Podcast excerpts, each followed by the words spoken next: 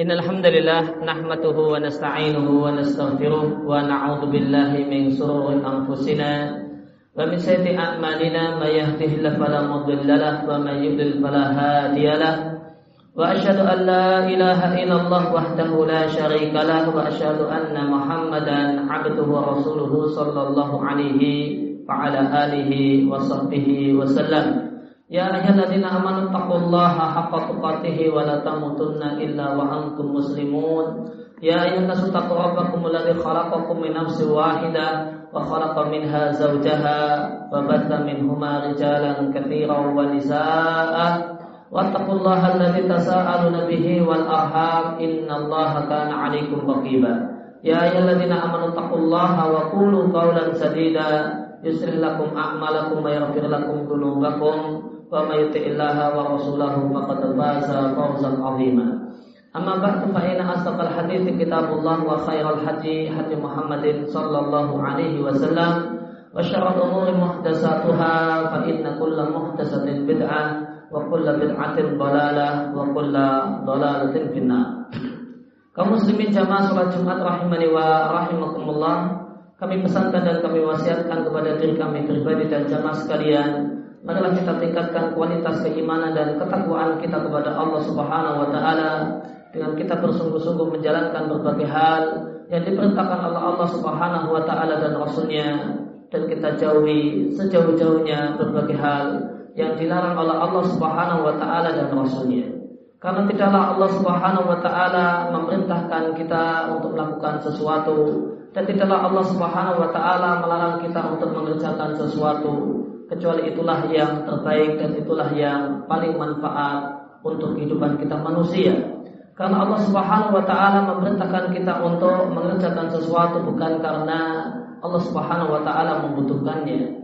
Dan Allah Subhanahu wa taala melarang kita tidaklah Allah melarang kita untuk mengerjakan sesuatu bukan pula karena Allah Subhanahu wa taala berhajat.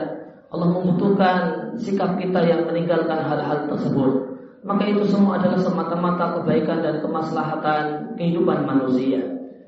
Kaum muslimin jamaah salat Jumat rahimani wa rahimakumullah, maka kita sebagai seorang muslim punya kewajiban untuk taat kepada Allah Subhanahu wa taala dan rasulnya. Dan kita yakin bahasanya ketaatan tersebut itulah yang manfaat bagi diri kita. Namun mengetahui manfaat bukanlah syarat bagi seorang muslim untuk taat seorang muslim taat dan sami'na wa ata'na terhadap perintah Allah Subhanahu wa taala dan rasulnya baik dia mengetahui dan mengerti manfaat dari taat ataupun dia belum mengetahuinya karena Allah Subhanahu wa taala menyembunyikannya atau karena kemampuan akal yang belum sampai untuk bisa menangkap hikmah dan manfaat di balik perintah dan larangan Allah Subhanahu wa taala. Namun prinsip seorang mukmin, prinsip orang yang beriman adalah sami'na wa ata'na ya, mendengar dan taat terhadap segala aturan dan perintah-perintah Allah Subhanahu wa taala dan rasulnya. Kaum muslimin jamaah salat Jumat rahimani wa rahimakumullah di antara satu di antara prinsip seorang muslim, di antara prinsip orang yang beriman kepada Allah Subhanahu wa taala adalah perhatian dengan apa yang dia masukkan ke dalam mulutnya. Karena sesungguhnya Nabi Shallallahu Alaihi Wasallam pernah ditanya tentang perkara apakah yang paling banyak memasukkan orang ke dalam neraka? Maka Nabi Shallallahu Alaihi Wasallam sampaikan bahasanya yang paling banyak memasukkan orang ke dalam neraka adalah mulut dan kemaluan. Dan di antara dosa mulut dan kejahatan mulut adalah manakala dimasukkan ke dalam mulut ini berbagai macam makanan yang haram. Oleh karena itu seorang muslim adalah seorang yang perhatian untuk selektif dengan apa yang dia masukkan ke dalam perutnya. Tidak semua yang nampak enak, tidak semua yang nampak lezat akan dia masukkan ke dalam perutnya. Namun dia pikirkan apakah dengan memakan makanan ini Allah Subhanahu wa taala murka dengan saya ataukah tidak. Maka apakah makanan yang akan saya makan ini Allah halalkan ataukah tidak? Karena makanan yang halal sangatlah urgen, sangatlah penting bagi seorang muslim. Karena seorang muslim menyadari dan mengimani sabda Nabi Shallallahu Alaihi Wasallam dalam satu hadis yang diatkan oleh At-Tabrani dengan kualitas yang hasan Nabi Shallallahu Alaihi Wasallam bersabda kulul lahmin nabata an suhtin fannaru Setiap daging yang dia muncul dan dia tumbuh dikarenakan makanan yang haram. Setiap makanan yang makanan tersebut menyebabkan tumbuhnya daging, menyebabkan seorang itu yang dulunya kurus menjadi gemuk. Maka jika itu karena satu makanan dan makanan tersebut adalah makanan yang haram, maka Nabi Shallallahu Alaihi Wasallam mengatakan fanaru aulabihi maka neraka itu lebih layak dan lebih tepat untuk dirinya dibandingkan surga Allah Subhanahu wa taala. Demikian juga seorang seorang yang seorang mukmin beriman dengan sabda Nabi Shallallahu alaihi wasallam bahasanya makanan yang haram itu akan menjadi sebab eh, tidak terkabulnya doa yang dipanjatkan orang-orang yang beriman. Sebagaimana sabda Nabi Shallallahu alaihi wasallam dalam satu hadis yang terdapat di Arba'in Nawawiyah, satu hadis yang diatkan oleh Imam Muslim Nabi Shallallahu Alaihi Wasallam menyebutkan seorang yang yutilus safar yang mengadakan perjalanan jauh asal albar yang rambutnya pun acak-acakan dan badannya pun pakaiannya pun berdebu. Wayamutu yadahi ila sama dia tengadahkan tangannya ke arah atas dan dia katakan ya Rabbi ya Rabbi wahai Rabbu aku minta ini dan itu.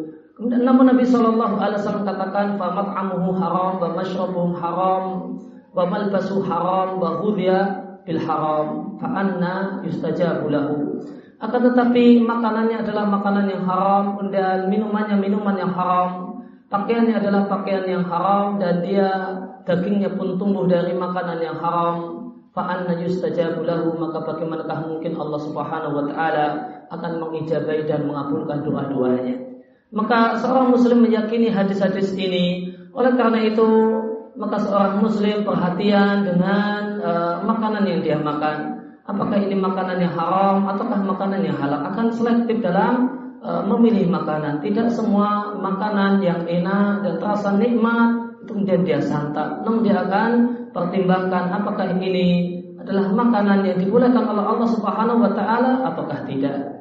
Kaum muslimin jemaah salat Jumat rahimani wa rahimakumullah, tentu makanan yang haram itu ada dua macam. Ada makanan yang haram karena bendanya dan ada makanan yang haram karena cara mendapatkannya. Maka ada makanan yang haram karena cara mendapatkannya. Boleh jadi uh, makanan itu haram karena dia adalah uh, hasil curian. Boleh jadi seorang itu kemudian uh, mengambil apa yang menjadi bukan haknya, apa yang menjadi orang lain.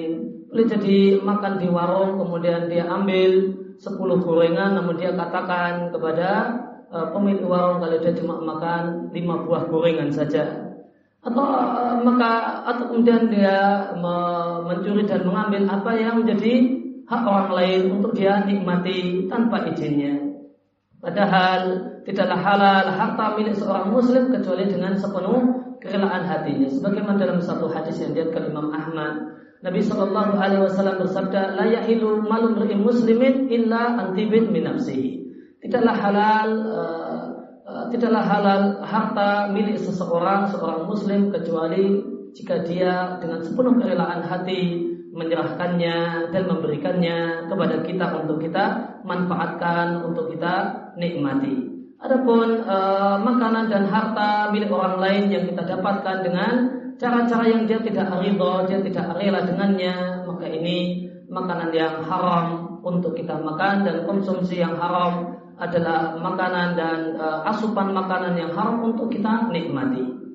Atau boleh jadi makanan itu haram dari cara mendapatkannya karena cara mendapatkan uang yang tidak benar. Boleh jadi seorang itu mendapatkan uang karena hasil mencuri, hasil korupsi, hasil merampok, hasil menipu, kemudian dia gunakan untuk membeli makanan ini dan itu maka kemudian dia nikmati maka ini pun makanan yang haram karena cara mendapatkan yang tidak benar. Kaum muslimin jamaah salat Jumat rahimani wa rahimakumullah. Kemudian yang kedua ada makanan yang haram karena bendanya. Karena Allah Subhanahu wa taala mengharamkan sejumlah uh, makanan tertentu untuk kita konsumsi. Di antaranya adalah apa yang Allah firmankan di surat Al-Maidah ayat yang ketiga. Allah Subhanahu wa taala berfirman, hurimat alaikumul maitatu wa damu wa lahmul khinzir wa ma uhilla li ghairillahi bih wal munkhaniqatu wal mawqudatu wal mutaraddiyatu wan natihatu wa ma akala subur illa ma dakaitum wa ma dubiha 'alan nusub maka Allah Subhanahu wa taala berfirman di surat Al-Maidah ayat yang ketiga menjelaskan sejumlah makanan yang haram karena bendanya Maka Allah katakan diharamkan atas kalian orang-orang yang beriman memakan bangkai, mengkonsumsi darah, demikian juga daging babi dan binatang yang saat disembelih disebutkan nama selain Allah Subhanahu wa taala. Demikian juga binatang yang mati karena tercekik, binatang yang mati karena terpukul atau karena tertimpa benda yang berat, binatang yang mati karena jatuh dari tempat yang tinggi. Demikian juga binatang yang mati karena ditanduk oleh kawannya. Demikian juga binatang yang dibunuh atau dimakan, diserang oleh binatang buas. Ilam itu kecuali yang sempat kalian sembelih dengan cara yang benar.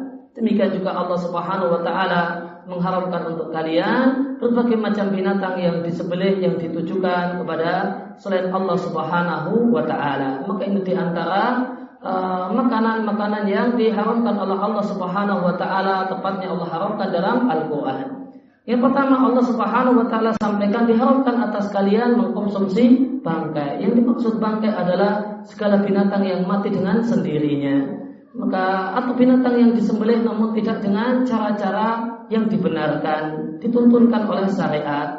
Maka ketika ada binatang yang sakit, kemudian setelah sakit dia mati dengan sendirinya, maka itu adalah bangkai.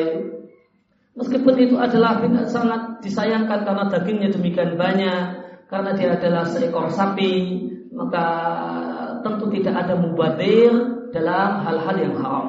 Maka seorang muslim menganut kaidah tidak ada mubadir dalam hal-hal yang haram. Meskipun dagingnya demikian berlimpah, demikian banyak, kalau itu haram maka tidak ada istilah mubadir di dalamnya. Maka tentu harus kita buang atau kita pendam agar tidak membusuk dan tidak mengganggu dan baunya tidak mengganggu lingkungan kita. Eh, demikian juga binatang yang disembelih tidak dengan cara-cara yang dituntunkan, disyariatkan, maka tentu ada aturan menyembelih. Tidak bisa orang menghilangkan nyawa dengan cara dipukuli atau kemudian dengan cara disetrum ya, atau dengan cara-cara yang lain yang tidak dibenarkan oleh syariat. Maka tentu ada aturan-aturan dalam menyembelih, bagaimanakah alatnya dan siapakah yang menyembelih, bagian mana yang perlu dikorok. Maka ini ketentuan-ketentuan yang harus dipelajari untuk kemudian kita terapkan dan kita amalkan maka binatang yang tiren yang mati kemarin adalah bangkai yang tidak halal bagi seorang muslim untuk mengkonsumsinya. Demikian juga Allah Subhanahu wa taala katakan bahasanya di antara uh, uh, yang tidak boleh dimakan, tidak boleh dikonsumsi adalah darah. Dan Allah jelaskan di surat Al-An'am bahasanya darah yang tidak diperbolehkan adalah darah yang memancar. Darah yang memancar kuat ketika seekor binatang disembelih. Adapun darah yang ada di jantung ataupun di limpa, demikian juga merah-merah darah yang ada di daging, maka itu satu hal yang tidak mengapa. Yang terlarang berdasarkan apa yang Allah firmankan di surat Al-An'am adalah audamam masfuha, yaitu darah yang keluar dengan memancar. Demikian juga Allah Subhanahu wa taala mengharamkan untuk mengkonsumsi babi baik uh, jeruannya ataupun dagingnya. Dan disebutkan daging dalam ayat ini karena itulah yang paling pokok dicari oleh orang. Maka ketika seorang itu uh, dari satu binatang tentu yang pokok yang dicari adalah dagingnya bukan jeruannya. Namun semuanya seluruhnya adalah diharamkan untuk dikonsumsi baik jeruan sapi, eh, jeruan babi ataupun ataupun daging babi seluruhnya adalah satu hal yang diharamkan oleh Allah Subhanahu wa taala. Meskipun banyak orang bilang daging babi adalah daging yang enak, bahkan ada orang yang bilang bahwasanya daging yang paling enak adalah daging babi, namun kenikmatan yang menggoda tersebut tidak akan menggoda seorang yang beriman kepada Allah Subhanahu wa taala karena dia yakin bahasanya man bahasanya larangan Allah Subhanahu wa taala itulah yang lebih manfaat untuk dirinya. Aku qauli hadza fastaghfiru wa lakum wa lisa'iril muslimina wal muslimat fastaghfiru innahu wal ghafurur rahim.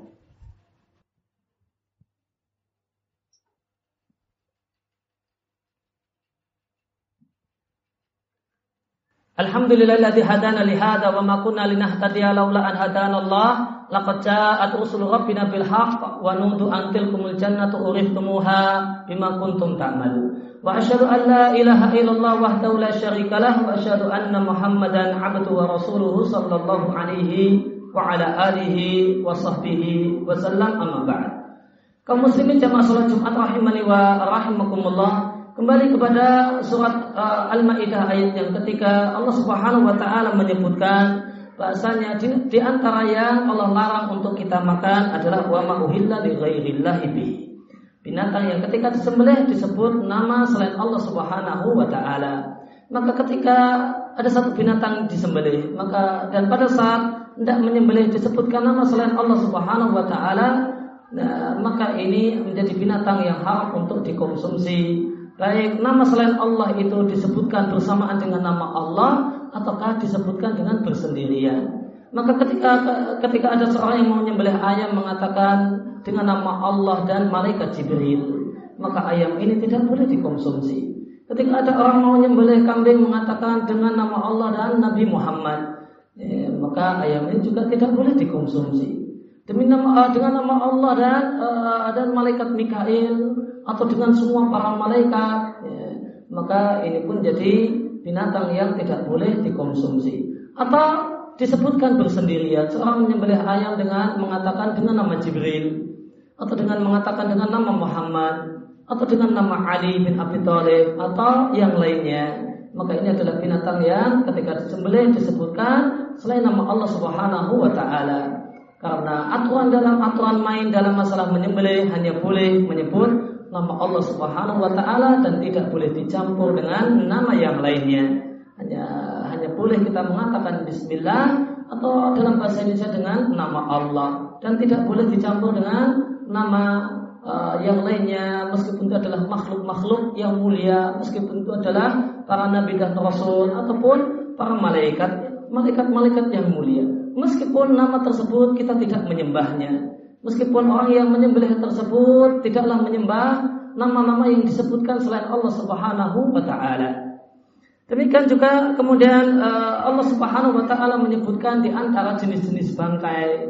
Di antara jenis-jenis bangkai adalah wan munkhaniqah dan binatang yang mati karena tercekik. Maka ini juga tergolong bangkai. Baik tercekik ini tercekik dengan sengaja dicekik ataupun tidak dengan sengaja karena dia terjerat sesuatu akhirnya kejepit sesuatu akhirnya dia mati. Mau sengaja ataupun tidak sengaja sama saja. Binatang yang mati terjerat adalah binatang yang haram untuk dimakan. Demikian juga wal mauqudah binatang yang mati karena dipukuli atau karena tertimpa benda yang keras semisal tertabrak mobil atau kemudian tertimpa tertabrak motor. Kecuali yang bisa disembelih dengan cara penyembelihan yang benar Demikian juga binatang termasuk dalam halnya adalah binatang yang mati karena tersetrum. Maka ini adalah termasuk binatang yang haram untuk dikonsumsi. Demikian juga binatang yang mutawadiyah yang jatuh dari tempat yang tinggi. Demikian juga binatang yang e, natihah yang mati karena ditanduk oleh kawannya. Demikian juga binatang yang diserang oleh e, binatang buas ilama itu kecuali yang kalian sempat menyembelihnya dengan penyembelihan yang benar. Maka ketika ada ayam yang tertabrak motor atau tertabrak mobil, maka itu bisa halal kita uh, makan manakala kita sempat menyembelihnya dengan tentu dengan penyembelihan yang benar dan ada dua indikator. Ada dua indikator bahasanya kita telah menyembelihnya dengan penyembelihan yang benar. Indikator yang pertama ketika kita sembelih keluarlah darah yang memuncrat dari ayam tersebut. Maka dia keluar darahnya memuncrat bukan karena bukan karena bukan karena tertabrak namun karena sembelihan kita. Kemudian yang kedua, ketika kita setelah kita sembelih binatang tersebut kata orang Jawa kecil-kecil. Maka kecil-kecilnya karena sembelihan kita bukan bukan karena tertabrak mobil atau tertabrak motor. Adapun binatang semisal ayam atau yang lain dan tertabrak kendaraan namun sudah kecil-kecil. Kecil-kecilnya karena tertabrak, maka penyembelihan saat itu tidak ada manfaatnya dia tetap statusnya adalah bangkai. Demikian juga binatang yang tertabrak kendaraan dan telah keluar darah memuncrat sehingga ketika kita sembelih darahnya cuma menetes dan mengalir, mengalir biasa. Maka ini uh, adalah binatang yang tidak kita sembelih. Maka sembelihan kita tidak menyebabkan dia mati. Padahal uh, binatang yang halal manakala sembelihan kita lah yang membuat dia mati. Maka ini adalah maka jika tidak memenuhi dua kriteria di atas, maka binatang yang tertabrak motor atau mobil tadi menjadi bangkai sehingga tidak halal untuk kita konsumsi. Kemudian yang terakhir Allah katakan wa madzubiha ala nusuk dan binatang yang disembelih untuk berhala untuk selain Allah Subhanahu wa taala. Artinya maksudnya niat orang yang menyembelihnya adalah untuk menghambakan diri dan beribadah kepada selain Allah Subhanahu wa taala meskipun saat menyembelihnya dia sebut nama Allah ratusan kali.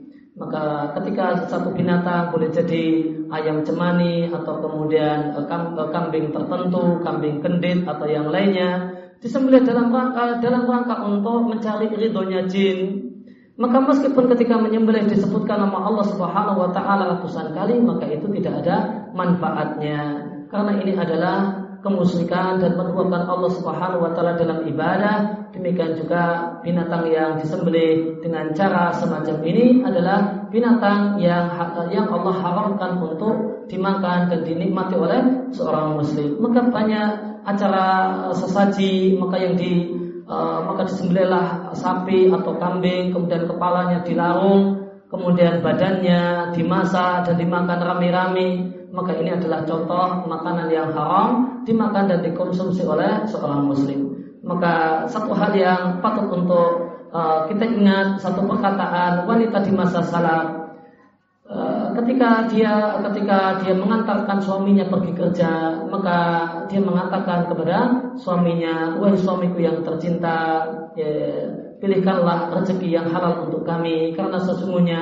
kami siap kami bisa bersabar dengan dengan pedihnya lapar, namun kami tidak bisa tidak kuat dan tidak bersabar dengan pedihnya siksa api neraka. Maka menjadi kewajiban para suami, para bapak untuk kemudian e, perhatian dengan apa yang dia bawa ke rumahnya karena sesungguhnya apa yang dia bawa ke rumahnya ini akan sangat menentukan nasibnya demikian juga nasib keluarganya. Maka hendaknya para istri punya prinsip sebagaimana Eh, wanita di masa salaf di masa terdahulu bahasanya kami bisa bersabar dengan pedihnya rasa lapar namun kami tidak bisa tidak kuat dan tidak bisa bersabar untuk menghadapi panasnya api neraka. Allah salli ala Muhammad wa ala ali Muhammad kama shallaita ala Ibrahim wa ala ali Ibrahim innaka Hamidum Majid.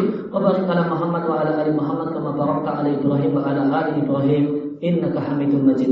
Allahumma ighfir lil mu'minina wal mu'minat wal muslimina wal muslimat al ahya'i minhum wal amwat innaka antas sami'un qaribun mujibud da'wat ya qadiyal hajat bi rahmatika ya arhamar rahimin. Rabbana fir lana dzunubana wa li walidayna warhamhum kama rabbayana shighara Allahumma inna nas'aluka al-huda wa tuqa wal afafa wal ghina. Allahumma inna nas'aluka hubbaka wa hubba man yuhibbuka. Wal amal alladhi yubalihu hubbaka. Rabbana hab min aswajina wa dhurriyyatina qurrata lil muttaqina imama. Allahumma aminna fi awtanina wa asli a'immatana wa ulata umurina. Allahumma aminna fi awtanina wa asli a'immatana wa ulata umurina. Wa a'inhum ala ta'diyati amanatihim Allahumma aminna fi awtanina wa asli a'immatana wa ulata umurina wa a'inhum ala ta'diyati amanatihim. Allahumma ansur mujahidina fi Suriya Allahumma ansur mujahidina fi kulli makan Allahumma ansur mujahidina fi kulli makan bi rahmatika ya arhamar rahimin. Rabbana atina fid dunya hasanah wa fil akhirati hasanah wa qina adzabannar. Wa sallallahu ala nabiyyina Muhammadin wa ala alihi wa sahbihi wasallam wa akhdawana alhamdulillah